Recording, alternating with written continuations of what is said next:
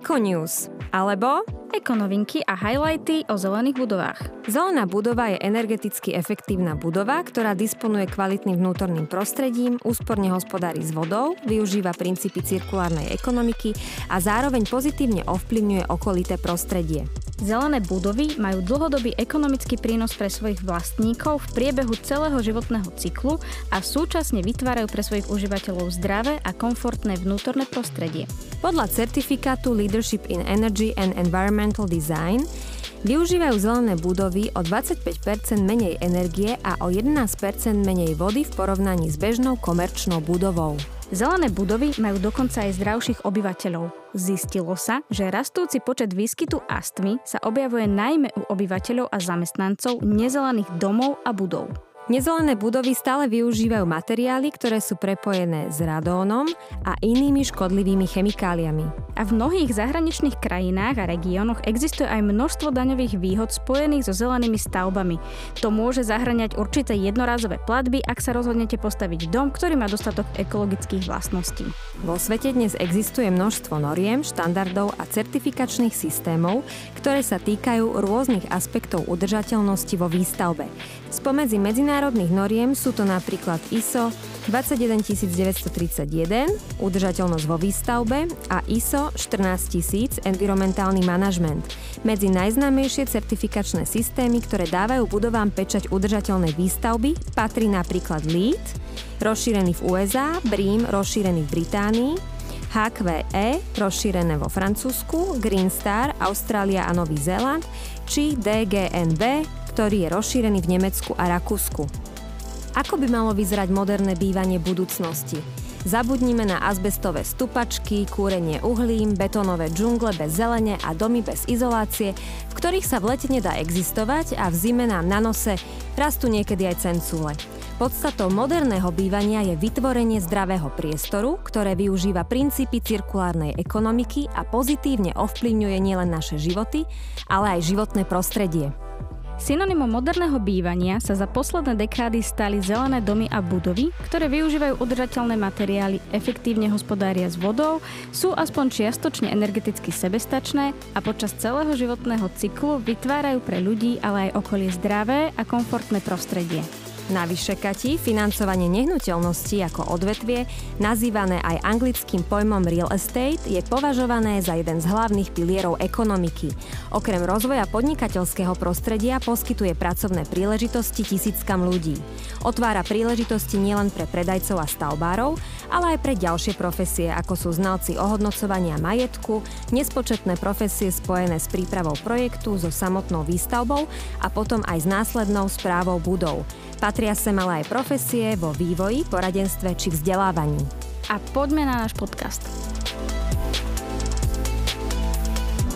Podcast Nová doba udržateľná si môžete vypočuť vďaka Tatrabanke, ktorá už od svojho vzniku podporuje umenie, vzdelanie, trvalú udržateľnosť a prináša inovácie pre modrú planétu. Vítajte pri počúvaní novej epizódy podcastu Nová doba udržateľná o zelených stavbách, ich financovaní a najhorúcejších inováciách v stavebnom priemysle.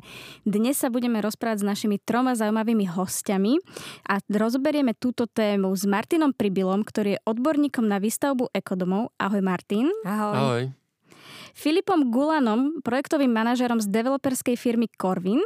Ahojte, dobrý deň. Ahoj Filip. A s Dankou Morávkovou, vedúcou oddelenia financovania nehnuteľnosti v Tatra banke. Ahoj Danka. Ahojte, ahoj, dobrý deň. Ďakujeme, že ste e, prijali naše pozvanie. Hovorili sme v úvode o tom, že zelené domy a stavby sú energeticky efektívne, že znižujú dopad na životné prostredie, využívajú princípy cirkulárnej ekonomiky. Aké sú ich hlavné parametre a čím sa líšia od tých neekologických budov? Môžeme začať tebou, Filip.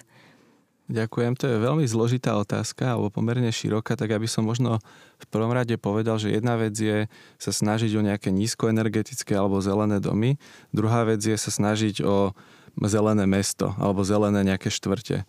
A tam totiž to prichádza o mnoho viac vzťahov a nejakých súvislostí.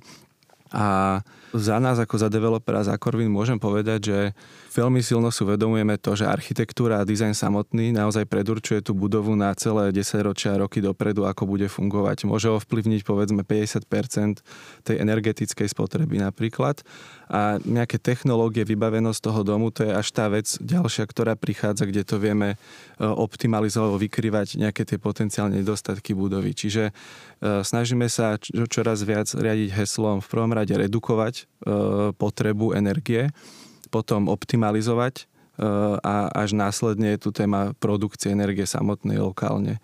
Ak by som mohol povedať nejaký príklad, možno či už je to projekt Woodhouse alebo Palma, ktorú pripravujeme, tak v prvom rade, keď sa bavíme o tej redukcii samotnej potreby, tak e, sa jedná o brownfieldy, ktoré sa nachádzajú v meste. Sú to nevyužívané pozemky, ktoré by mali byť v podstate rozvíjané prioritne, pretože tým v podstate e, to funguje ako nejaká prevencia pre tou výstavbou na e, zelených poliach za Bratislavou. Čiže to je možno nejaká prvá vec. Potom je to nejaké geometrii, umiestnenie tej stavby na pozemok, jej orientácii na svetové strany z pohľadu slnka, osvetlenia a tak ďalej.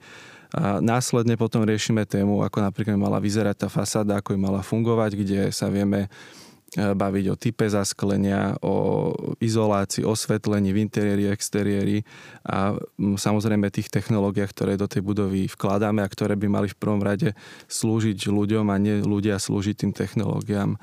Takže e, a potom je tu tá téma produkcie energie, ktorú môžem povedať, že sa snažíme naozaj v každom projekte, ktorý sme, ktorý sme realizovali, riešiť lokálne, čo znamená, že hodne využívame technológie tepelných čerpadiel, ktoré sú v podstate akýmsi obnoviteľným zdrojom energie, ktoré získavajú tú energiu z okolitého prostredia, či už je to vzduch alebo voda a tým pádom v podstate e, tá produkcia je naozaj nízkoemisná, dá sa povedať, oproti tým konvenčným zdrojom. Takže to by bola asi taká nejaká prvá odpoveď z mojej strany. A veľmi komplexná. Ďakujeme ti za to. Presne, veľmi komplexne aj rozsiahlo si zhrnul, čo všetko by mal obsahovať taký moderný dom, alebo teda moderné bývanie. Trendom dnes je, že väčšina mo- moderných ľudí hľada toto bývanie alebo spôsoby, ako si svoj dom vybudovať zelenšie, ekologickejšie, oveľa viac uh, splynul s prírodou, alebo teda uh-huh. už si vyberajú aj byty tak, aby tam boli možno použité nejaké ekologické materiály. Tá budova vedela zadržiavať e, vodu, či už je to odpadová voda alebo dažďová voda. Je energeticky úsporný, zbytočne sa tam možno nesvieti a nespotrebováva energia na, na príklad svietenia na chodbe, kde nikto nie je. Môže sa zdať, že takáto forma bývania je nedosiahnutelná, nevieme si ju môcť alebo nebudeme si ju môcť dovoliť. Prečo sa stáva takéto bývanie napríklad atraktívnejšie a je aj dosiahnutelnejšie? Mm. Martin, môžeš skúsiť ty? Skúsim ja. Um, Investícia do bývania je na 50 rokov. Či chcem alebo nechcem, či to budem splácať 15 rokov alebo 30 rokov, je úplne irrelevantné, pretože ja po skončení toho môjho využívania toho domu alebo bytu budem chcieť ten byt nejako zhodnotiť, predať a ísť niekde inde. My máme veľa klientov, ktorí predali svoje trojpodlažné staršie domy kde v tých trojpodlažných drobní developeri riešia 3 bytové jednotky a k nám prídu s tým, že oni chcú 70, 80, maximálne 100 metrov štvorcových. Že pre, prehodnotili vôbec svoj život, chcú väčší pozemok, menší dom a často chcú vypadnúť z mesta. Tá prvotná investícia je vyššia, ale potom to bývanie vlastne od prvého mesiaca, kedy sa tam nasťahujete, vďaka nízkym e, poplatkom na energie, v našom prípade ešte vďaka veľmi nízkym poplatkom a na údržbu, je to potom samozrejme výhodnejšie. Uh-huh. A aký je ten súčasný trend? Lebo Martin, ty hovoríš o tom, že máte veľa klientov, ktorí vymenia ten svoj životný štýl za niečo úplne úspornejšie, že nechcú také veľké metráže, ale stiahujú sa do menších priestorov. Radšej majú tú väčšiu záhradu so stromami napríklad, alebo s nejakým bazénom. A Danka, aký je ten súčasný trend, ak sa pozrieme na financovanie klasických versus zelených stavieb? Patria zelené stavby stále k výnimočnejším, alebo máte pocit, že sa začína tento počet zelených stavieb zvyšovať? Áno, treba povedať, že keď sa pozrieme niekoľko dekád do minulosti, tak tých zelených stavieb bolo na Slovensku ako šafranu, či už je to takéto rezidenčné klasické bývanie, alebo aj keď sa bavíme o kancelárskych priestoroch alebo obchodných centrách. Skutočne developerov v minulosti zaujímali iné aspekty. Určite to netreba generalizovať. Boli tu aj developeri, ktorí boli medzinárodní alebo lokálni, ktorí boli cestovaní a tí prinášali nové trendy, nové technológie a ich stavby aj dnes po niekoľkých rokoch a 10 desaťročiach môžeme hodnotiť ako zelené. Možno nie, nie sú také tie najmodernejšie, aké sú dnes, ale stále sú zelené. A keď sa pozrieme na situáciu dnes, tak e, ono nám pomohol aj zákon s tým, že keď dnes idete stavať e, akúkoľvek novú bytovku alebo nehnuteľnosť, tak už musí mať určitú kategóriu, už musí mať nejakú energetickú triedu alebo musí obsahovať energetický štítok, takže už dnes nám trochu pomáha zákon aj v tom, aby um, developeri sa snažili uh, stavať tie nehnuteľnosti viac udržateľné, viac zelené. Um, samozrejme aj tu rozdielujeme, rozlišujeme medzi tými, ktorí sa snažia byť zelení alebo ktorí sú zelení kvôli tomu, že musia alebo tí, ktorí sú ešte zelenší, lebo chcú byť, lebo vnímajú, že práve toto je ten trend a toto je tá budúcnosť. Keby sme sa pozreli možno na to rezidenčné bývanie a na to financovanie um, takéhoto ako keby alternatívneho zelenšieho bývania, tak treba povedať, že uh, banky v v tomto trende reagujú trochu pomalšie ako bežný trh, eh, pretože sa tiež musia eh, naladiť, musia zistiť, eh, aký je záujem o takýto typ bývania a stále ľudia sú trochu konzervatívni a je určitá časť ľudí, ktorí chce prejsť do toho zelenšieho bývania a potom je tu tá kategória ľudí, ktorí to neúplne riešia. Danka, pekne si to zhrnula za vás za bankový sektor. Čo sa týka financovania, už Martin nadhodil, že veľa týchto ekologických budov alebo teda ekologických stavieb je finančne náročnejšia na prvý pohľad ako bežná, bežná stavba, ktorá sa na tú ekológiu až tak nepozerá. Vieme, že mnohokrát tie náklady sú niekde úplne inde a, a tie náklady na bežnú stavbu sa nám odrazia potom časom. Čiže keď sa na to pozrieme ako na investíciu, tak uh, ako vie časom narasť možno táto zelená budova alebo táto investícia do kúpy zelenšieho bytu alebo teda bývania? Ďakujem za otázku. Možno by som na úvod si dovolil povedať iba to, že žiaľ platí to, že možno tieto stavby bývajú častokrát spojené možno s trošku vyššími vstupnými nákladmi, ale keď je tá stavba dobre zrealizovaná, tak určite to splatí v čase e, človeku, e, či už na peňaženke, alebo na nejakom zdraví a kvalite života. To je možno tak, taká prvá poznámka. Druhá je, že ktoré odvetvia by mali prichádzať s týmito vecami, tak my sa cítime byť zodpovední za to, aby sme s týmito poviem, že inováciami alebo riešeniami prichádzali ako prvý a s tým je naozaj spojené veľké množstvo edukácie a vysvetľovania, či už klientom alebo e, komukoľvek inému aj našim partnerom samozrejme. A e, s tou edukáciou je potom spojené aj to, že e, ľudia častokrát majú za to, že bývanie v takýchto stavbách nejakým spôsobom výrazne zmení ich život, čo si myslím, že je skôr ako keby také nejaké nesprávne nastavené očakávanie. Samozrejme, že je to spojené s uvedomením si nejakých určitých pravidiel. Možno je v tom aj trošku dávky skromnosti, si dovolím povedať, ale asi tá skromnosť je jedno z riešení na tie globálne problémy, ktorým riešime, že my si musíme nejakom bode uvedomiť, že eh, to ide na úkor nášho životného prostredia a musíme spraviť vedome to rozhodnutie, že eh, tak ja chcem k tomu prispieť aj svojou troškou a chcem teda takto bývať, takto žiť.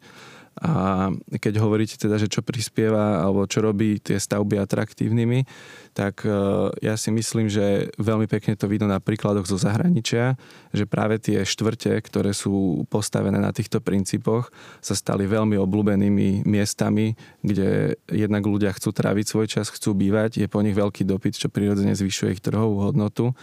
A, a ja verím, že toto sa niekedy prelomí aj u nás.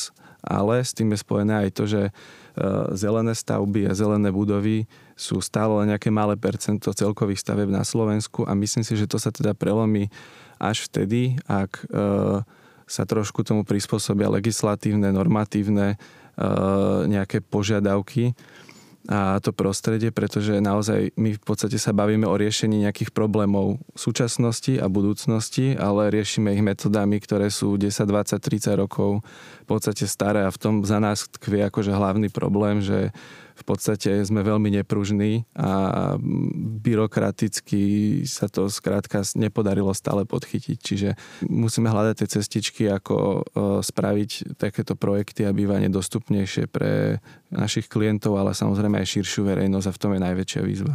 Čiže hľadať inovácie nielen v tých materiáloch a v tom, ako postaviť tú budovu, ale inovovať aj zákony a všetky, všetky legislatívne procesy, ktoré tomu ešte vôbec predchádzajú, než mm. takáto stavba sa z papiera začne vôbec stavať. V prvom rade samozrejme, možno akože je to hypotetická otázka, ale akú má motiváciu developer stavať tú najlepšiu zelenú budovu, ak vieme, že bude trvať 10 alebo 15 rokov ju vypovolovať a dostať sa k jej realizácii.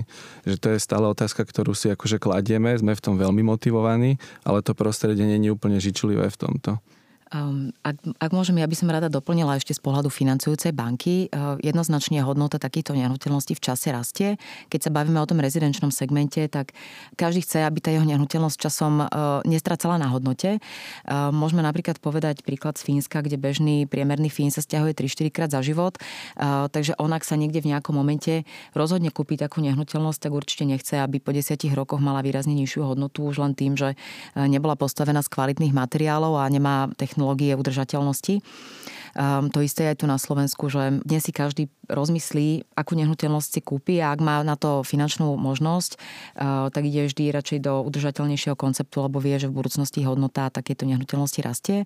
A nie je to len v tom rezidenčnom segmente, ale môžeme sa pozrieť aj napríklad na kancelárske priestory alebo na uh, obchodné centrá um, kancelárske priestory, uh, ktoré boli postavené v minulosti um, a boli tie udržateľné, nebolo ich veľmi veľa, tak dnes vieme povedať, že práve tie nehnuteľnosti, ktoré v minulosti boli v udržateľnom koncepte postavené, majú výrazne vyššiu hodnotu ako tie, ktoré neboli.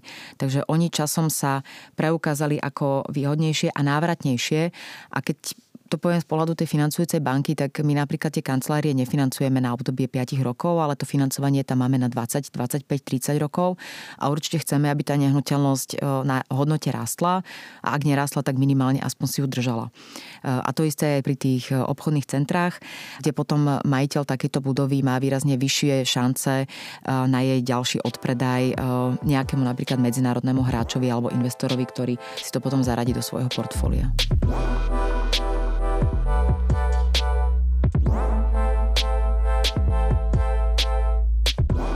My sa teraz vrátime na chvíľku ku krtkodomom, na ktoré si absolútny špecialista Martin.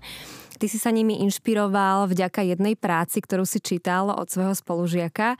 Sú to domy, ktoré sú postavené v svahu, dokážu zadržiavať dažďovú vodu, odvádzať dažďovú vodu, majú perfektnú teplotu vnútornú. Ty si sám hovoril, že aj podporujú imunitný systém, lebo majú určitú vlhkosť vo vnútri a vďaka tomu ani tie čiastočky, ktoré by mohli byť prašné, sa nedržia v tom vzduchu a proste klesajú na zem. Čiže je tam naozaj veľmi veľa motivácií, prečo takýto krtkodom je ideálne bývanie bývanie 21. storočia, tak nám o tom povedz viac, že ako to celé funguje v praxi a hlavne prečo je takýto dom ideálny pre rodinu, ktorá chce žiť nielen zelenšie, ale aj zdravšie. Keď sa pozrieme na toto posledné leto 2022, tak tam máme jasnú odpoveď. Pokiaľ my nebudeme eh, hospodárne riešiť jak energie, tak vodu, pretože my sme nemali v lete elektriku preto, že museli byť vypnuté jadrové elektrárne, uholné elektrárne, vodné elektrárne a menej fúkalo, čiže ešte, ešte aj tie veterné elektrárne boli, mali o 20% nižšiu e, produkciu. To znamená, to, čo my potrebujeme, je v prvom rade mať minimum potreby. To sú tie A0 a nulové a plusové domy. To je, to je akoby tá prvá, ten prvý krok. My už sa pozráme ďalej, pretože už sme dokázali spraviť sebestačný dom a tam už s energiami nemám ďalej čo, len už e, recyklované batérie sme predvčera podpísali zrovna memorandum, že budeme používať recyklované batérie zo starých aut, tak jak nám to bolo prezentované. Dnes je to tu. Je to 12-15 rokov, čo nám to slubovali. Dnes sa to už rieši, možno o dva roky už to budeme mať v dome. No a samozrejme tá voda. To, to, je, to je alfa omega. Voda je život a tak by sme to mali brať. Vo veľkých projektoch, myslím, že to bolo práve aj u, e, v Korvine, že som videl, že na niektorom technickom podlaží sa prečistí voda a znova použije. My sme to isté spravili ale prírodným spôsobom, jak na tých domoch, na tých krčkodomoch, ktoré my máme vo svahu, ale máme intenzívnu zelenú strechu, pol metra substrátu a tam zadržím aj silnejší lejak Hej, také tieto 15-minútové smršte, tak to tam úplne v kľude zadržíme a pozvol na to môže presakovať do studní. No a my ideme ešte ďalej a podarilo sa mi spolupracovať na príprave jednej školy a tam máme napríklad okrem tej zelenej strechy, ktorou vieme čiastočne aj chladiť a v zime čiastočne vykurovať, tam je nejakých 10% úspora. Na tom chladení tam vieme spraviť aj 30-40% úsporu, keď zadržíme vodu a tou vodou budeme znova chladiť strechu úplne jednoduchý prírodný princíp, keď sa chcem ochladiť, vojdem do toho jazera. Hmm. To isté vieme spraviť aj s tou budovou. Dá sa to spraviť na výškovej aj na tých našich domoch. A na tej škole, čo som spomínal, čo som robil, tak tam ešte si čistíme vodu prírodným spôsobom na koreňovej čističke, ktorá je na streche. Čím sa vedia veľké projekty inšpirovať? Um ak sa pozrieme na také malé krtkodomy a čím naopak vieme krtkodomy e, vypimpovať tak, aby sa podobali na tie e, veľké developerské projekty. Že je tam nejaký priestor, kde sa môžete navzájom inšpirovať? Permanentne všetko, čo pozeráme, čo by sme mohli použiť, tak máme dve možnosti. Buď sa pozeráme na prírodu, ako to robí, to znamená pozorovať, sedieť v prírode a proste pozorovať čítať si, ako to bolo pred desiatimi rokmi, aké to malo dôsledky, alebo máme nejaký výskum. Nikto nebude robiť výskum na rodinné domy to, že ja ho robím dobre, ale stojí ma to ako všetky peniaze, ktoré mám, len aby som tie domy do, dovedol do, do dokonalosti. Čo sa týka ale vyšších stavieb, väčších stavieb, tam máte oveľa väčšiu možnosť napríklad e, toho riadenia. Aktívne riadenie vám ušetrí minimálne 10% energií. Ale v rodinnom dome je to, to aktívne riadenie nebodaj cez umelú, umelú inteligenciu skôr na škodu. Pretože vy ten rodinný dom musíte vedieť opraviť vy. Mm-hmm. To musí byť jednoduché. Kdežto v tom bytovom dome, e, ja chodím robiť aj opravy niektorých bytových domov ako, ako statik a tam je na to správcovská spoločnosť, ktorá má 20 rôznych technikov v kontaktoch a behom, už som mal aj také, že do 24 hodín muselo byť hotové aby sa mohlo ďalej pokračovať v tom bývaní bez, bez nejakého prerušenia. Toto si vo veľkých domoch môžete dovoliť a tým pádom môžete úplne že detaily riešiť, ktoré na rodinnom dome nikto nerieši. Mm. Ja by som k tomu možno doplnil, že presne, že keď sú väčšie projekty, povedzme bytové, kde, kde ich teda podstatne viac, tak je tam oveľa väčší priestor, ako keby uh, tou technológiou uhrať nejaké, nejaké úspory. Na druhú stranu, že klient, ktorý si robí rodinný dom, tak to robí pre seba, čo znamená, že vedome si ako keby vybral nejaké riešenia, ktoré chce aktívne užívať. Ten rozdiel z nášho pohľadu je taký, že my to robíme pre povedzme 200-300 domácností, ktoré si budú ten byt vyberať ale my musíme ponúknuť to riešenie, ktoré je v tom štandarde. A tam sa nám rokmi naozaj už osvedčila skôr tá téza, že je veľmi dôležité to pasívne nastavenie a naozaj možno aj minimalizovať vôbec tú potrebu technológie, ale mať ich veľmi jednoduché, pretože jedna vec je edukácia, druhá vec je, ako to ľudia vedia pri, prijať a nie vždy sa mm, dokážu, alebo možno to chvíľku trvá, kým sa dokážu zžiť s tým domom a osvojiť si nejaké tie pravidlá, ktoré treba akceptovať. A kebyže to mám tak hyperbolizovať vlastne, tak není našim cieľom poskytnúť im domácnosť, ktoré ponúka tzv. smart riešenia a majú, máte v mobile 250 eh, možností, ako si nadstaviť to bývanie, ale skôr vás to ako keby uh, opanuje a ten výsledok môže byť rozprúplný. Kdežto keď je tá domácnosť postavená kvalitne, tak v podstate vy minimalizujete vôbec tú potrebu, aby ste takéto nejaké permanentné operácie museli cez telefón alebo akokoľvek inak riešiť. Ja to veľmi rád počujem, pretože my pre, pre, presne toto máme ako požiadavku, úvodnú požiadavku. Ja sa o to nechcem starať. Ja chcem, aby sa dom staral o mňa a tým pádom nesmie tam byť príliš veľa techniky, musí byť rozumne využitá. A inak, čo sa môžu akoby väčšie stavby inšpirovať nami, menšími, je to, že my máme tú obrátkovosť realizácie a tým pádom aj užívania a skúsenosti oveľa väčšiu. Mm. My sme s tými klientami 4-5 rokov a majú hotové a bývajú. Ja, ja v 5. alebo 6. roku viem, ako sa tam cítia, ako sa udomácnili, čo funguje, čo nefunguje. Kdežto ten developerský projekt má 10 rokov. Za 10 rokov sa už zmenia aj technológie.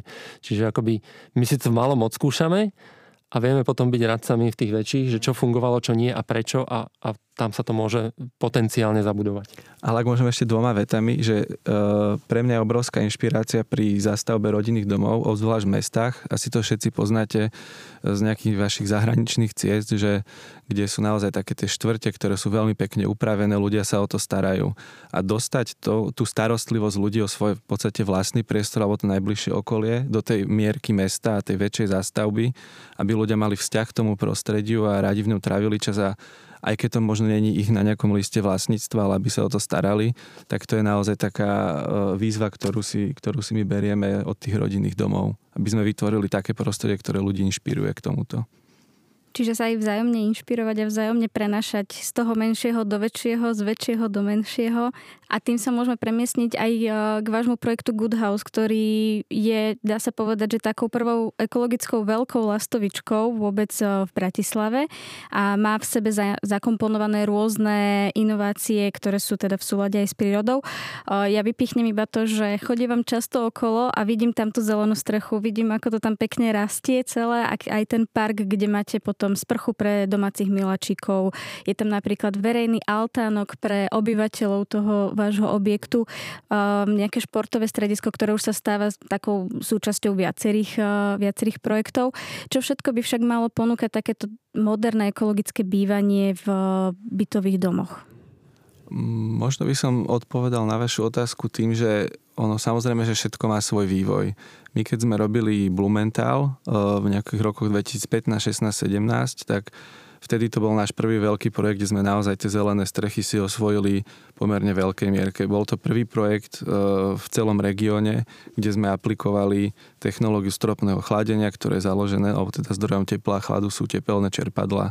A to bolo niečo, kde sme si kde sme sa začali učiť tie veci a s každým ďalším projektom chceme prinášať ešte lepšie a komplexnejšie riešenia. Čiže Good House už staval na tých základoch, ktoré sme si vybudovali niekedy skorej. A ak môžem teda e, priamo k nemu povedať, že ten príbeh je pomerne zložitý, ale e, my keď sme sa dostali k tomu projektu, on bol nejakým spôsobom už povolený a vtedy sme ho my kúpili.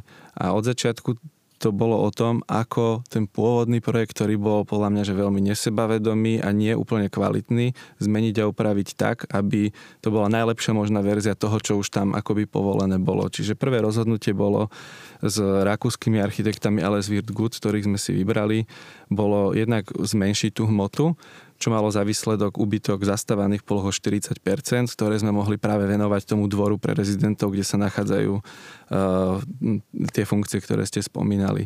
Druhou bolo preriešenie v podstate vnútorných dispozícií, ktoré sú teraz o mnoho efektívnejšie a sme veľmi radi, že to potvrdili aj naši klienti, ktorí teda majú veľký záujem o, o byty v Goodhouse a bolo to samozrejme aj technologické vybavenie toho domu. Nehovorím už ani o fasáde, ktorá teda e, prešla komplexným redizajnom a tam možno by som si dovolil len tak s vami zazdieľať takú e, situáciu, ktorá sa nám opakovane deje, väčšinou na sociálnych sieťach, kde teda e, všetci sa cítia byť odborníci trošku viac, ako, ako reálne sú. A veľakrát nám vyčítali, že prečo máme čiernu fasádu, že čo je na tom ekologické, že to priťahuje slnko alebo respektíve kumuluje teplo. No ale to bola presne jedna z vecí, ktoré keď sme riešili ten dizajn, že OK, chceme tam dosiahnuť nejaký 3D estetický efekt, takže malo by to byť tmavé a ten, ten prvý plán, tie panely sú nejaké bledé, čo nám vytvára akože tu, tu ten pekný efekt. Ale áno, je to tmavé, čiže ako musia byť nadizajnované ostatné veci, aby sa presne nedialo toto čo znamená, že slnko, keď sú tie najhorúcejšie dni v lete, nikdy nedopada kolmo na fasádu, ale svieti z hora. Preto tam máme tie priebežné balkóny, ktoré sú naozaj okolo celého domu, ktoré v tých najexponovanejších časoch počas dňa tienia e, čiastočne tej fasáde. Ďalšia vec, máme tam také tie fasádne panely, ktoré z pohľadu možno chodca sú priehľadné, transparentné, ale tá výpleť zasa, keď slnko dopada pod nejakým uhlom, tak zachytáva pomerne podstatnú časť toho slnečného žiarenia. A tým chcem vlastne povedať to, že je to súbor mnohých malých, možno neviditeľných riešení, ktoré ale akože majú dopad na ten e, nejaký celkový výsledok. Ano, ja by som sa Danky chcela opýtať, ano. že aj tento projekt ste vy spolufinancovali ako ano. Tatra banka. Ako sa pozeráte na takýchto klientov, keď za vami prídu a žiadajú si teda od vás nielen radu, ale aj tú finančnú pomoc, aby mohli tento projekt dotiahnuť do dokonalosti a do úspešného konca hlavne? Tak um, každý veľký alebo aj menší developerský projekt projekt um, po väčšine prípadov býva um, počas jeho výstavby financovaný nejakou bankou, pretože ten developer má vždy možnosť buď si to zafinancovať z vlastných zdrojov, alebo príde do banky a požiada o úver o spolufinancovanie takejto nehnuteľnosti, pretože je to pre neho lacnejšie, ako keby mal využívať vlastné zdroje. A tým pádom on v prvom kole predtým, než uh, presvedčí o tom, že tá jeho stavba je dobrá a kvalitná svojich konečných kupujúcich, musí v prvom kole samozrejme presvedčiť samého seba a potom musí presvedčiť nás ako banky. No a teda uh, my, uh, Tatra banka, sme Good House financovali a keď prvýkrát s týmto projektom k nám prišli, tak musíme povedať, že to bolo veľmi rozpačité, pretože sme videli tú lokalitu, videli sme, že tento nebude menší bytový komplex, ale teda, že to je skutočne že to je skutočne obrovský komplex bude sa tam musieť predať veľmi veľa bytov, či to bude vedieť developer umiestniť na trhu, či sa to predá, pretože my bankári sme stále len bankári, my vidíme čísla, my sa vieme pozrieť na to ekologicky, ale na konci dňa, pokiaľ to nevychádza číselne, tak sa to veľmi ťažko presedzuje. A, takže mm, keď sme sa začali s klientom rozprávať, alebo teda s Korvinom o tom, akým spôsobom a, bude vyzerať, alebo ako bude vyzerať tá nehnuteľnosť, um, aké bude mať výhody, nevýhody, aké sme počúvali o všetkých týchto inováciách, dokonalostiach, a, tak e, nás to presvedčilo, že jednoznačne taký projekt musíme financovať. Nebolo to úplne jednoduché presadiť, pretože ten projekt je naozaj veľký a to schváľovanie trvalo e, dlhšie. Na druhej strane mali sme už pozitívnu skúsenosť práve s tým predchádzajúcim e, projektom, kde už sme vedeli si povedať, ako dopadol, alebo videli sme, akým spôsobom na neho aj verejnosť prihliada. A keby sme tak vo všeobecnosti povedali, tak um, um, my ako banka uh, určite prihľadáme na to, či ten projekt je zelený alebo nie je zelený. Uh, nevieme ísť úplne do toho ekologického detailu, uh, pretože mm, my sme cez čísla, ale pre nás je veľmi dôležité, aby sa nám ten úver na konci dňa splatil. A na to, aby sa nám ten úver splatil, tak potrebujeme, aby sa tá bytovka bola schopná predať. A tu práve je ten moment, kedy vieme, že máme dva typy ľudí. Prví sú tí, ktorí pozerajú na tú ekológiu a majú záujem kúpiť si v takéto tejto nehnuteľnosti byt, pretože je to pre nich dôležité, aby pristupovali k tej klimatickej zmene zodpovedne a proste nechcú bývať v nejakom obyčajnom byte, ktorý nie je teda ekologický alebo nie je udržateľný. A potom je tam tá druhá skupina ľudí, ktorí možno nepozerajú a nehľadia tak veľmi na tú ekológiu, ale na druhej strane hľadia na tie mesačné náklady, ktoré, ktoré e, sú spojené s užívaním takejto nehnuteľnosti a takisto aj ten komfort, ktorý im takáto nehnuteľnosť zabezpečuje. A je veľký rozdiel, či si dnes kúpite nehnuteľnosť e, v bytovke, e, v nejakej takej klasickej zahusťovanej, kde nemáte v okolí zeleň, je to tam naozaj čistý betón, tým pádom viete, že vám je tam teplejšie. Čiže ten komfort toho užívania alebo taký ten well-being je výrazne výrazne horší. Takže samozrejme pozeráme um, na to cestu ekológiu, pretože práve my banky tým, že sa spolu podielame na financovaní či už existujúcich nehnuteľností alebo nových nehnuteľností, my práve pomáhame tomu budovaniu. A práve my sme tí, ktorí by sme mali príjmať rozhodnutia tak, aby, aby sme tej klíme ako takej pomáhali. Mhm. Čiže ak si ako banka môžete vybrať, financujete radšej zelené projekty alebo také tie klasické projekty, ktoré idú podľa toho modelu spred 20 rokov? Jednoznačne si vyberáme tie zelenšie nehnuteľnosti a keď sa pozrieme do budúcnosti, tak um, sa možno dostaneme až do situácie, že nebudeme vedieť financovať také tie uh, iné nehnuteľnosti, nazvime ich povedzme hnedé, alebo tie, ktoré nie sú um, úplne um, udržateľné alebo ekologické. A tým pádom budeme aj motivovať vlastníkov takýchto nehnuteľností, aby pristúpili k či už nejakému refurbishmentu, čiže na, budú nachádzať, budú sa snažiť nachádzať nové spôsoby, ako zdokonaliť tú nehnuteľnosť, pretože dnes pre toho podnikateľa podnikateľa, ak tam má viazať vlastný kapitál, je to neekonomické a on bude hľadať alternatívy, um, ako mm, do toho dostať aj teda externý kapitál prostredníctvom tej banky. Takže aj my takýmto spôsobom uh, priamo uh, dnes už motivujeme a aj v budúcnosti ešte viac budeme motivovať podnikateľov, aby sa začali trochu viac venovať tej prírode. Mm-hmm. Aj malé kroky sa rátajú a sú začiatkom veľkých zmien. Tatra banka dlhodobo podporuje oblasť umenia a kultúry, investuje do rozvoja vzdelania a vďaka digitálnym inováciám posúva hranice bankovníctva. Záleží jej aj na životnom prostredí a preto prináša produkty a služby, vďaka ktorým môžeme všetci spoločne aktívne prispievať k zníženiu zaťažovania našej planéty. Tatra banka pre modrú planétu.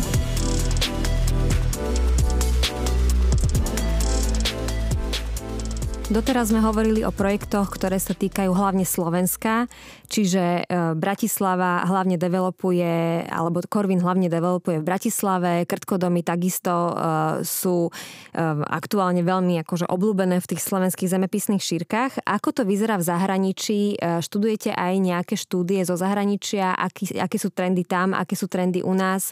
Možno porovnanie zelených budov v zahraničí voči Slovensku? Ako to vnímate? Ehm, keby som sa na to pozrela z toho finančného hľadiska alebo z, tej, e, z pohľadu tej financujúcej banky, tak ehm, zahraničie je mm, ďaleko, výrazne ďalej ako my na Slovensku. V zahraničí už niekoľko rokov um, sú príjmané rozhodnutia o udržateľnosti, či už teda na úrovni bank alebo na úrovni uh, firiem um, môžem povedať taký príklad. Sú medzinárodné firmy, ktoré pôsobia aj na Slovensku, tak na to, aby takáto firma si išla sadnúť alebo mala sídlo v niektorých z kancelárskych priestorov, tak oni pri, majú prijatú politiku uh, udržateľnosti alebo teda ESG e, politiku, kde oni nemôžu si sadnúť do nehnuteľnosti, ktorá povedzme nemá určitý typ certifikácie. Čiže automaticky sú diskvalifikovaní vlastníci nehnuteľnosti, ktoré má, ktorí majú B alebo C kategóriu. Um, to je možno, čo sa týka tých spoločností, ale keby sme sa pozreli na tie banky, tak dnes už v zahraničí vidíme, že niektoré banky jednoducho nie sú schopné odfinancovať projekt, ktorý nie je zelený, e, či už teda zelený, alebo aby sme ne, nehovorili len o tom enviro, ale hovoríme aj o tom social. Čiže ako náhle tá nehnuteľnosť e, nespadá aj po takúto sociálnu, e, tak v zahraničí nie, nie je schopná, aby bola zafinancovaná.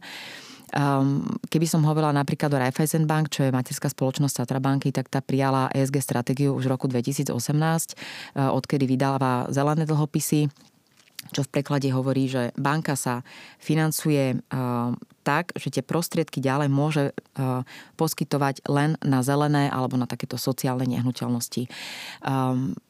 Vďaka tejto stratégii, ktorú teda oni implementovali, už sme ju implementovali aj my na Slovensku, my sme takisto vydali zelené dlhopisy. Um, môžeme povedať, že dnes už sme takto vďaka tým zeleným dlhopisom odfinancovali budovy v hodnote 460 miliónov eur. Um, ono sú to len také čísla, ktoré si bežný poslucháč nevie predstaviť, ale keď si predstavíme napríklad ročnú spotrebu 7 tisíc domácností, mm-hmm. um, tak to je presne to číslo, ktoré sme ušetrili vďaka tomu, že financujeme nehnuteľnosti, ktoré sú ekologické alebo ktoré sú um, udržateľné alebo mm, teda uh, znižujú tú uhlíkovú stopu. Um, na Slovensku je zatiaľ táto téma, dá sa povedať, tak trochu ešte v plienkach. Začali sme v spolupráci s materskou spoločnosťou vyvíjať um, tzv. e-rating, uh, aby ste mali predstavu. Každý projekt, ktorý keď príde do banky, tak uh, banka si začne um, monitorovať alebo kontrolovať, alebo si vypočíta, aká je návratnosť tohto projektu. A na základe tej návratnosti a jeho rizikovosti mu stanoví určitý rating. To je na základe kvantitatívnych, kvalitatívnych ukazovateľov a vo veľmi krátkej dobe príjme aj tzv. e-rating, ktorý nám presne povie, že či tá nehnuteľnosť je zelená, zelenšia, je hnedá, o aký typ nehnuteľnosti e, ide a na základe toho príjme potom e, rozhodnutie, či vôbec takú nehnuteľnosť vie e, banka odfinancovať, alebo nemusíme sa baviť len o nehnuteľnostiach, môžeme sa baviť aj o spoločnostiach ako takých, ktoré potrebujú financovanie. Či vie zafinancovať a ak, tak za akých podmienok. Takže takýmto spôsobom banky, či už v zahraničí, ale časom už aj na Slovensku začnú motivovať podnikateľov, aby boli priateľskejší k prostrediu. Ak dosiahnutiu takéhoto ratingu môžu dopomôcť napríklad developerom aj zelené inovácie. Martin, ty si pred chvíľou spomenul aj aké inovácie používate vy v rámci krtkodomov, aké sú možno aj najrozšírenejšie, ktoré teda eviduješ nielen v týchto krtkodomoch, ale možno aj v bežných domoch, ktoré si ľudia implementujú. Prírodné materiály sú jedna z tých vecí, ktoré teraz, ktorými teraz hýbe trh. Ako ľudia prirodzene budú inklinovať k tomu, že budú mať, ja neviem, hlinené omietky napríklad. Pred 10-12 rokmi som si to musel robiť s brigádnikmi, lebo mi to chlapi nechceli spraviť na mojom dome. Dnes máte 6 firiem, drobných živnostníkov, partie 5-6 ľudí, ktoré to po Slovensku robia. To je náraz z 0 na 5 alebo 6 partí krát 5 ľudí. A, a toto je ten náraz, ktorý vidím. Ja keď som pred 5 rokmi povedal klientom, že vy sa nepozerajte na to, že tam ten dom je o 20% lacnejší, pretože bol v kategórii C alebo B, my máme teraz A0 a my sme túto A0 stavali už pred tými 10 rokmi. A hovorím, pozerajte sa na to, že o 5 rokov bude aj na Slovensku e, motivovaný človek, aby si kúpil e, lepšiu nehnuteľnosť, pretože je tam stabilnejšia, stabilnejšia splátka. Keď vy viete, koľko máte splátku za istinu, za vlastne za dom, tak oveľa ľahšie sa vám predikuje váš príjem a vaše výdavky. Teraz sme to videli pekne s tými e, energiami. Hej? Mm-hmm. Je to problém pre ľudí. Energetická chudoba je už od 10% splátky z výplaty na energie. Mm-hmm. To bude do budúcna sa prehlbovať. A teraz k tomu, že, že jaké, jaké materiály a podobne. No my už sme vyrobili dom, ktorý e, s prírodnou čističkou, vlastnou studňou vie fungovať e, s vlastnou vodou. Mm-hmm. Nepotrebujeme kanalizáciu, nepotrebujeme vodovod, potrebujeme vlastne len cestu, lebo už aj tú energetickú sebestačnosť sme spravili. A tým pádom sa môžeme pozerať na ďalšie veci. Spolupracujem teraz s výrobou sklených výstuží, lebo uhlíkovú, uhlíkovo neutrálnu ocel vyrobiť je dosť ťažké. Tam sa proste uhlík používa ako jedno zo základných surovín. Preto bola ocel drahá v stavebníctve pred pár mesiacmi, lebo ten uhlík sme vozili z, z Ruska. Hej. A to je jedno, odkiaľ ho budeme voziť. Vždy tam bude jeden veľký hráč, ktorý bude určovať trh. To nechceme. My chceme diverzifikovať. Plus tá sklená výstuž má menší uhlík, menšiu uhlíkovú stopu. Samozrejme potom sa zaoberáme tým, že jak to recyklovať a tak ďalej, lebo nechceme po sebe zanechávať odpad. No a keď sme pri tom, že, že recykláty, tak my máme recyklované penové sklo ako zateplenie, čo vlastne zo starých sklených fliaš, flaší, ktoré už sa nedajú nejako rozumne použiť, že sú znečistené, neviem čo, do toho penového skla sa to dá použiť. Čiže Hej. to je alternatíva príklad nejakej sklenej vaty alebo niečo Tepelná podobného? izolácia. Používame to pod domy, kde potrebujete pod tým domom nejakú drenážnu vrstvu, aby voda, ktorá stečie na pozemok, aby mohla vsiaknúť a nezostala, nezasiakovala sa do stavby. Tak toto tam používame a je to vlastne vlhkosti odolné a hlodavcom odolné a tak ďalej a je to už recyklát. Mm-hmm. Že nie, že, že budem to môcť zrecyklovať ako drevo, toto je už recyklát. Mm-hmm. A ďalšia vec, ktorú sme, ktorú sme rozbehli, je spolupráca aj skrze tú školu sa nám to podarilo nejako rozbehnúť, aj univerzita sa do toho dala, aj betonárka sa do toho dala, jedna z tých väčších, myslím tretia alebo štvrtia, tretia najväčšia na Slovensku, recyklovaný betón s certifikátmi a tak ďalej. Podrtíte mm-hmm. staršie budovy, Hej, teraz Istropolis, vyšiel akurát ráno okolo Veľký pekne. zdroj betónu. Veľký zdroj betónu. Tak včera mi volali, že máme 500, 500 kubíkov nachystaných a môžeme stavať proste 3-4 domy z toho môžeme postaviť. Perfektne. A vlastne betón sa dá do nekonečna recyklovať, tak sa dá povedať. Toto chce ešte trochu asi výskumu. A neviem povedať, že či do nekonečna, pretože na všetky tie materiály sa trochu opotrebujú. Niektoré sú, že do nekonečna, ale ani to není, že do nekonečna, ale je to, ja neviem, na hliníku som to minule čítal, že ten sa dá až na na 95 rokov využiť. Mm-hmm. S tým, že jeho životnosť je 25 rokov, čiže 4 krát sa dá využiť a potom stráca svoje vlastnosti. To, je, to sú štyri generácie, hej? V takom nadnesenom zmysle som tak, tým myslela, tak, tak. Že, že dá sa povedať, že do, neko, do nekonečna v takých úvodzovkách. Dva až trikrát by som ho asi vedel použiť. To už je dosť veľa, lebo každá tá stavba je tu na 50 až 100 rokov. Mosty mm-hmm. na 100 rokov, bytové domy, rodinné domy na 50 rokov, nemocnica na 100 rokov, jadrová elektráren tam. Neviem, či to niekto použije, tá je tu na, na, na, na väčšnosť. Ja by som možno uvedol ešte také dva príklady z praxe. Palma, eh, v Bratislavskom Novom meste, kde sme realizovali počas minulého roka buracie práce podarilo sa nám zrecyklovať 99% materiálu. To znamená, že niekoľko desiatok tisíc tón stavebného odpadu sa nám podarilo zrecyklovať a je z toho materiál, ktorý vieme ďalej využívať. A už dnes vieme, že veľká časť toho materiálu, ktorý nám tam vznikol, vieme využiť v rámci výstavby budúcej, ktorá tam, ktorá tam, eh, ktorú tam plánujeme. Ďalšia vec, eh, myslím, že v takom bezprecedentnom rozsahu sme Eh, sa ani nie, že rozhodli, ale sme boli veľmi motivovaní zachovať niektoré pôvodné objekty, ktoré sa tam nachádzajú, ktorým chceme vdýchnuť nový život a adaptovať im na novú funkciu, čo je tiež nejaký príklad ako, ako tej cirkulárnej ekonomiky. A ešte možno jeden príklad by som uviedol, že na Palme, kde sme v podstate plánovali prvú administratívnu budovu na Slovensku, ktorá by bola eh, postavená z dreva, ako zo primárneho konštrukčného materiálu toho nosného systému, No máme za sebou e, vyše dvoch rokov snách o toto, ale bohužiaľ ten záver v tých slovenských reáliách je taký, že je možno mm, je možné postavať nejaký apartmánový trojpodlažný dom v Tatrách z, z dreva, ale nie je možné postavať také produkty, ktoré by sa hodili do mesta. Možno vo Viedni máme príklad 18 poschodovej e, budovy Hoho, Viedeň, Švédsko, Norsko, tie škandinávské krajiny naozaj sú tam krásne príklady, ako pekné mestské budovy sú postavané z dreva, ale bohužiaľ u nás to ešte není a budeme asi odkazaní ešte na nejaké úpravy tých noriem, čo samozrejme bude trvať ďalšie roky. A snáď sa k tomu dostaneme a budeme tu mať tak. drevené stavby nielen v horách, ale aj, aj v meste. Zatiaľ sme diskutovali o tom, ako ľudia žijú v bytovkách, ako ľudia žijú v rodinných domoch, ale nemôžeme zabúdať na to, že 50% nášho času trávime aj v práci. A administratívne budovy zažili teraz veľmi zaujímavé obdobie, pretože aj vďaka pandémii koronavírusu sme začali pracovať z domu a mnoho týchto administratívnych budov zostalo úplne prázdnych a pochopili aj rôzni zamestnávateľia, že vlastne sa možno netreba úplne vrátiť do tých administratívnych budov, že celkom dobre funguje medzi zamestnancami aj nejaký hybridný režim, kde pracujú časť týždňa z domu, časť týždňa potom kolujú pri nejakom spoločnom stole, že nemajú ten svoj vlastný stolík, ale proste sa tam menia tí zamestnanci podľa toho, ako si nastavia ten svoj harmonogram. Aký bude trend do budúcnosti, Danka? Vrátime sa naspäť do starých kolají, alebo budú administratívne budovy v úvodzovkách tak trochu zývať prázdnotou? Veľmi dobrá otázka. Keď prišla pandémia, tak všetko sa zastavilo a skutočne ľudia zostali um, pracovať z domu. Dnes, e, dva roky po pandémii, stále vidíme, že je mnoho e, firiem, ktoré stále pracujú z domu, ktoré dokonca ani nevyužívajú ten hybridný model. Jedna vec je, že zamestnávateľa nevedia úplne efektívne dotiahnuť späť svojich zamestnancov e, do budov. Druhá vec je, že je to práve ten typ povolania, ktorý umožňuje pracovať z domu.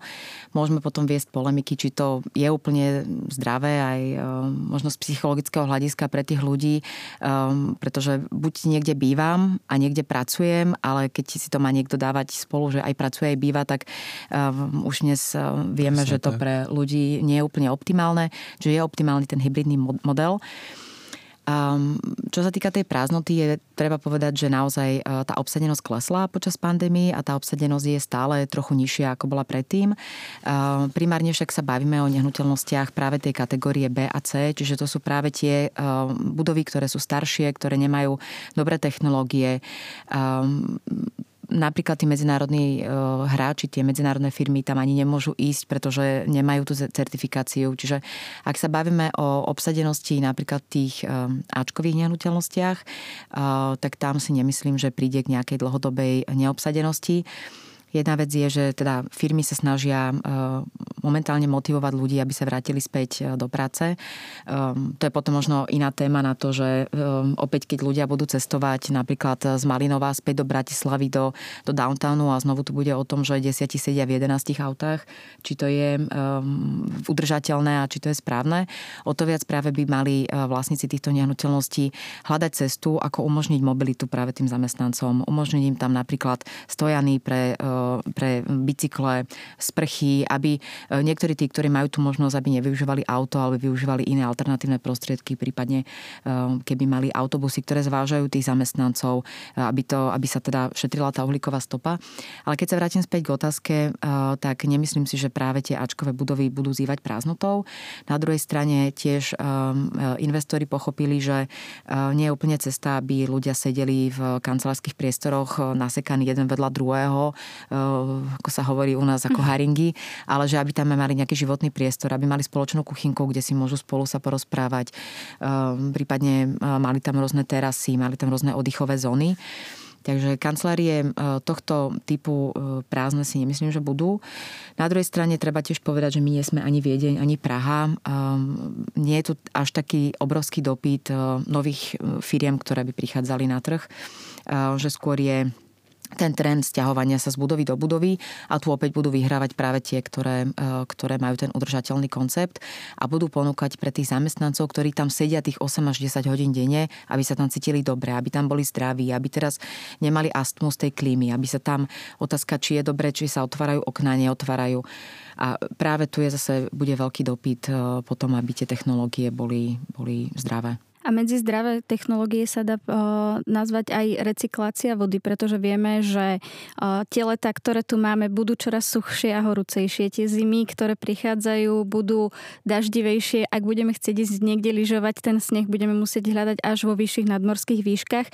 Zmena dažďových uh, zrážok si vyžaduje to, aby sme na ňu aj adekvátne reagovali ako sa naučiť zadržiavať vodu, recyklovať ju a, a čo teda znamená možno teda modrá infraštruktúra, pojem, s ktorým sa stretávame v rámci developmentu čoraz častejšie. Mm-hmm.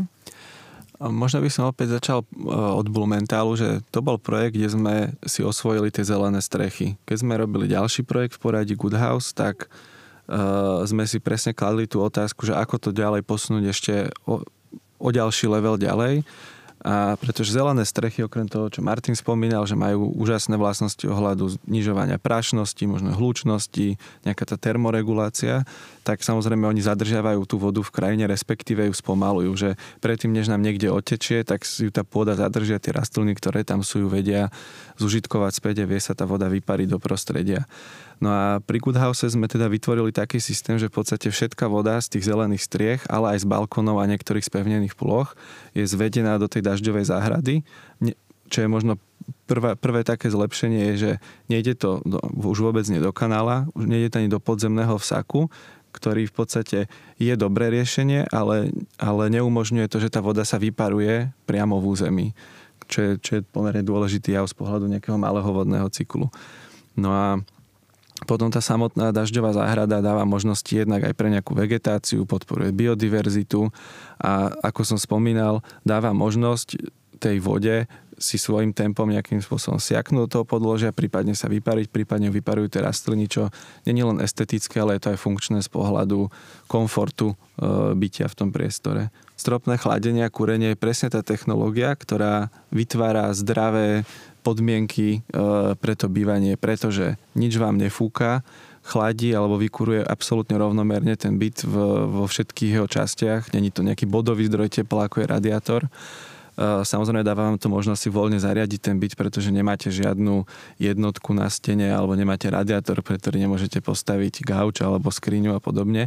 A tým, že to funguje na princípe salania, tak to je práve to, že vy sa cítite veľmi prirodzene. Je to, možno v prípade chladenia, je to ako keby ten pocit, keď vojdete do nejakej starej chalupy, kde sú tie hrubé múry a, a není to niečo, čo by na vás teda muselo fúkať, čo samozrejme spôsobuje mnohé zdravotné problémy, či už od eh, od alergií, astmy, ale aj po eh, v podstate respiračné ochorenia.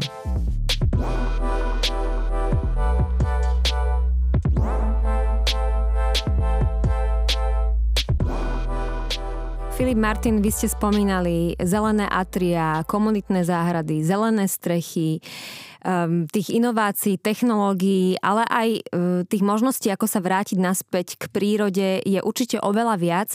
Čím sa môžeme inšpirovať uh, zo zahraničia napríklad? Čo ešte u nás nie je úplne využité, kde ešte ten potenciál stále drieme? Ja keď môžem, ja som uh, videl včera, prečera dokument o tom, ako obce sa snažia byť sebestačné.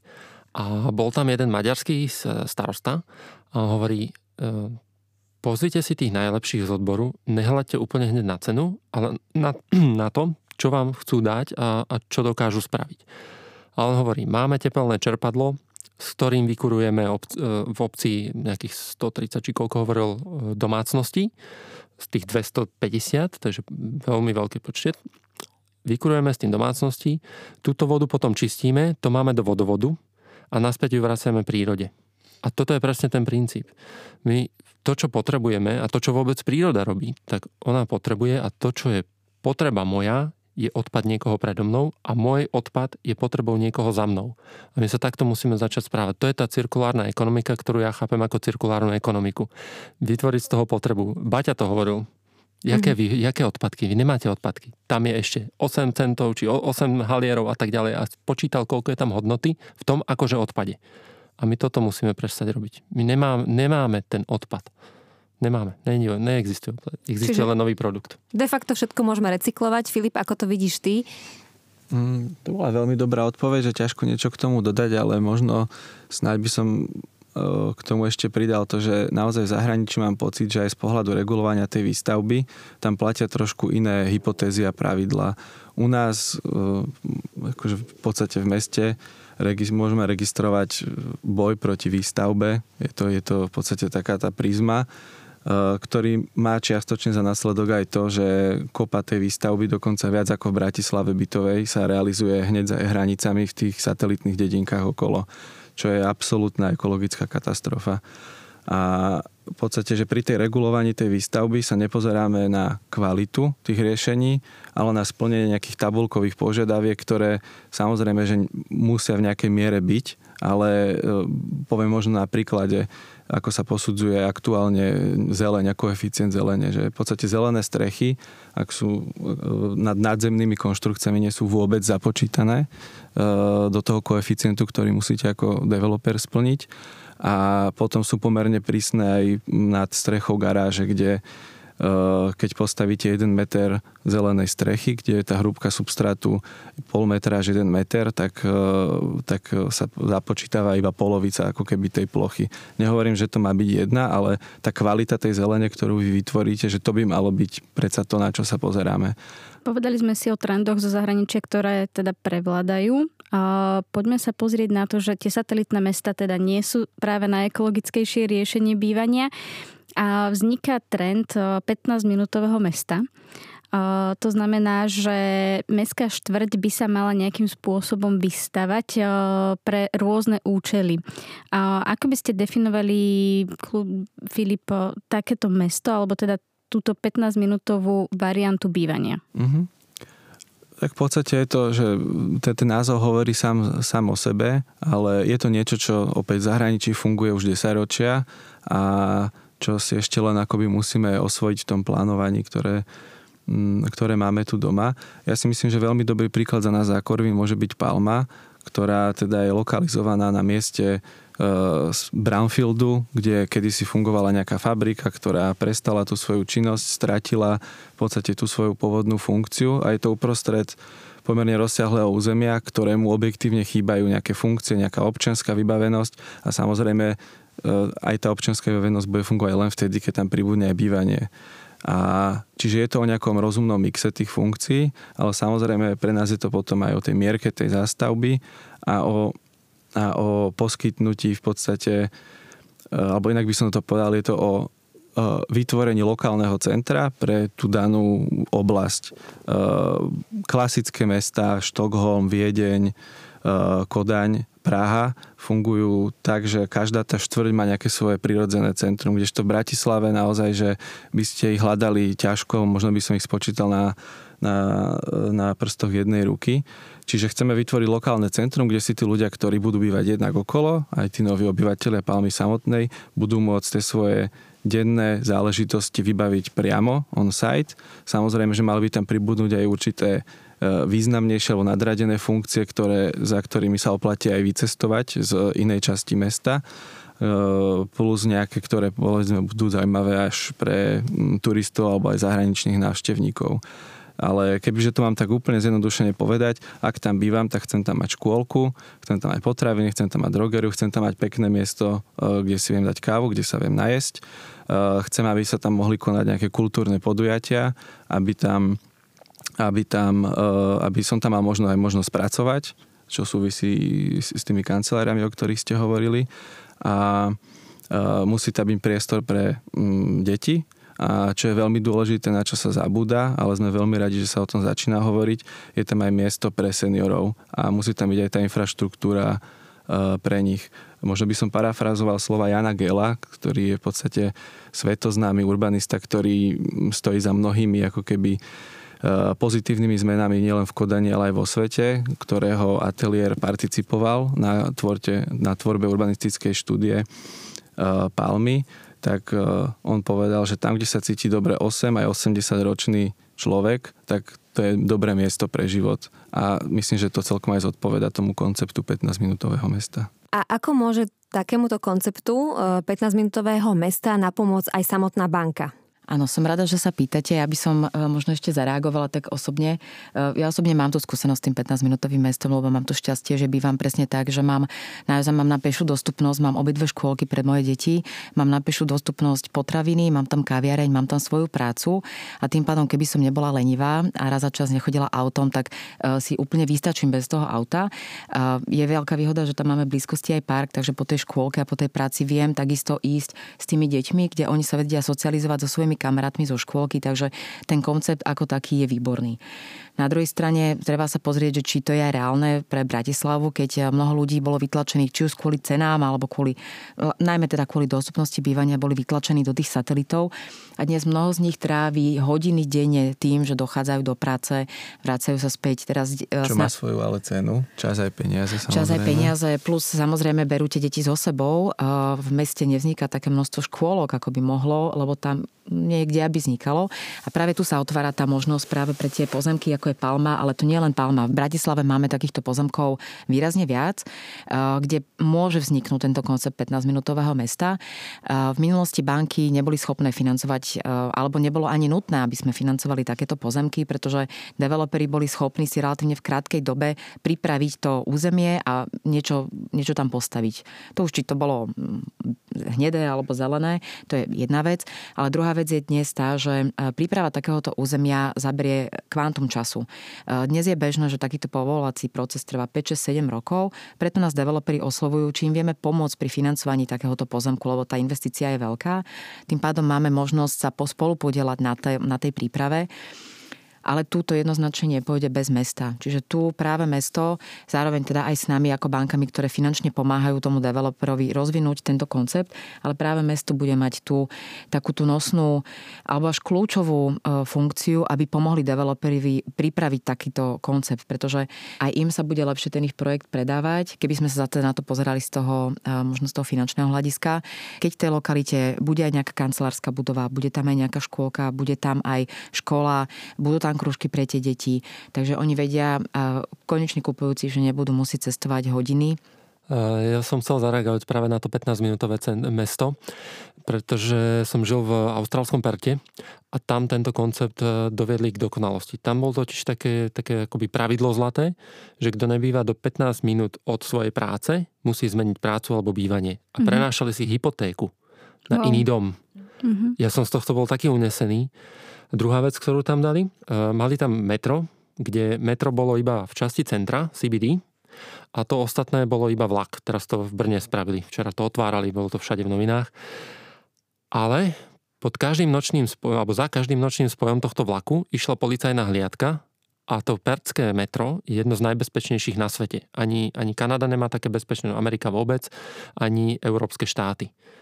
Tieto dve veci úplne stačili na to, aby ľudia zmenili prístup ku svojmu bývaniu a podľa toho si vyberali. My máme klienta, ktorý z domu chodí do mesta peši cez hory e, do práce. Má to 25 minút peši, Mm-hmm. Ale Vyčistí si hlavu cez les, cez hory. Perfektné. Vyčistí si cestou z práce hlavu a cestou do práce príde Moja žena robila to isté.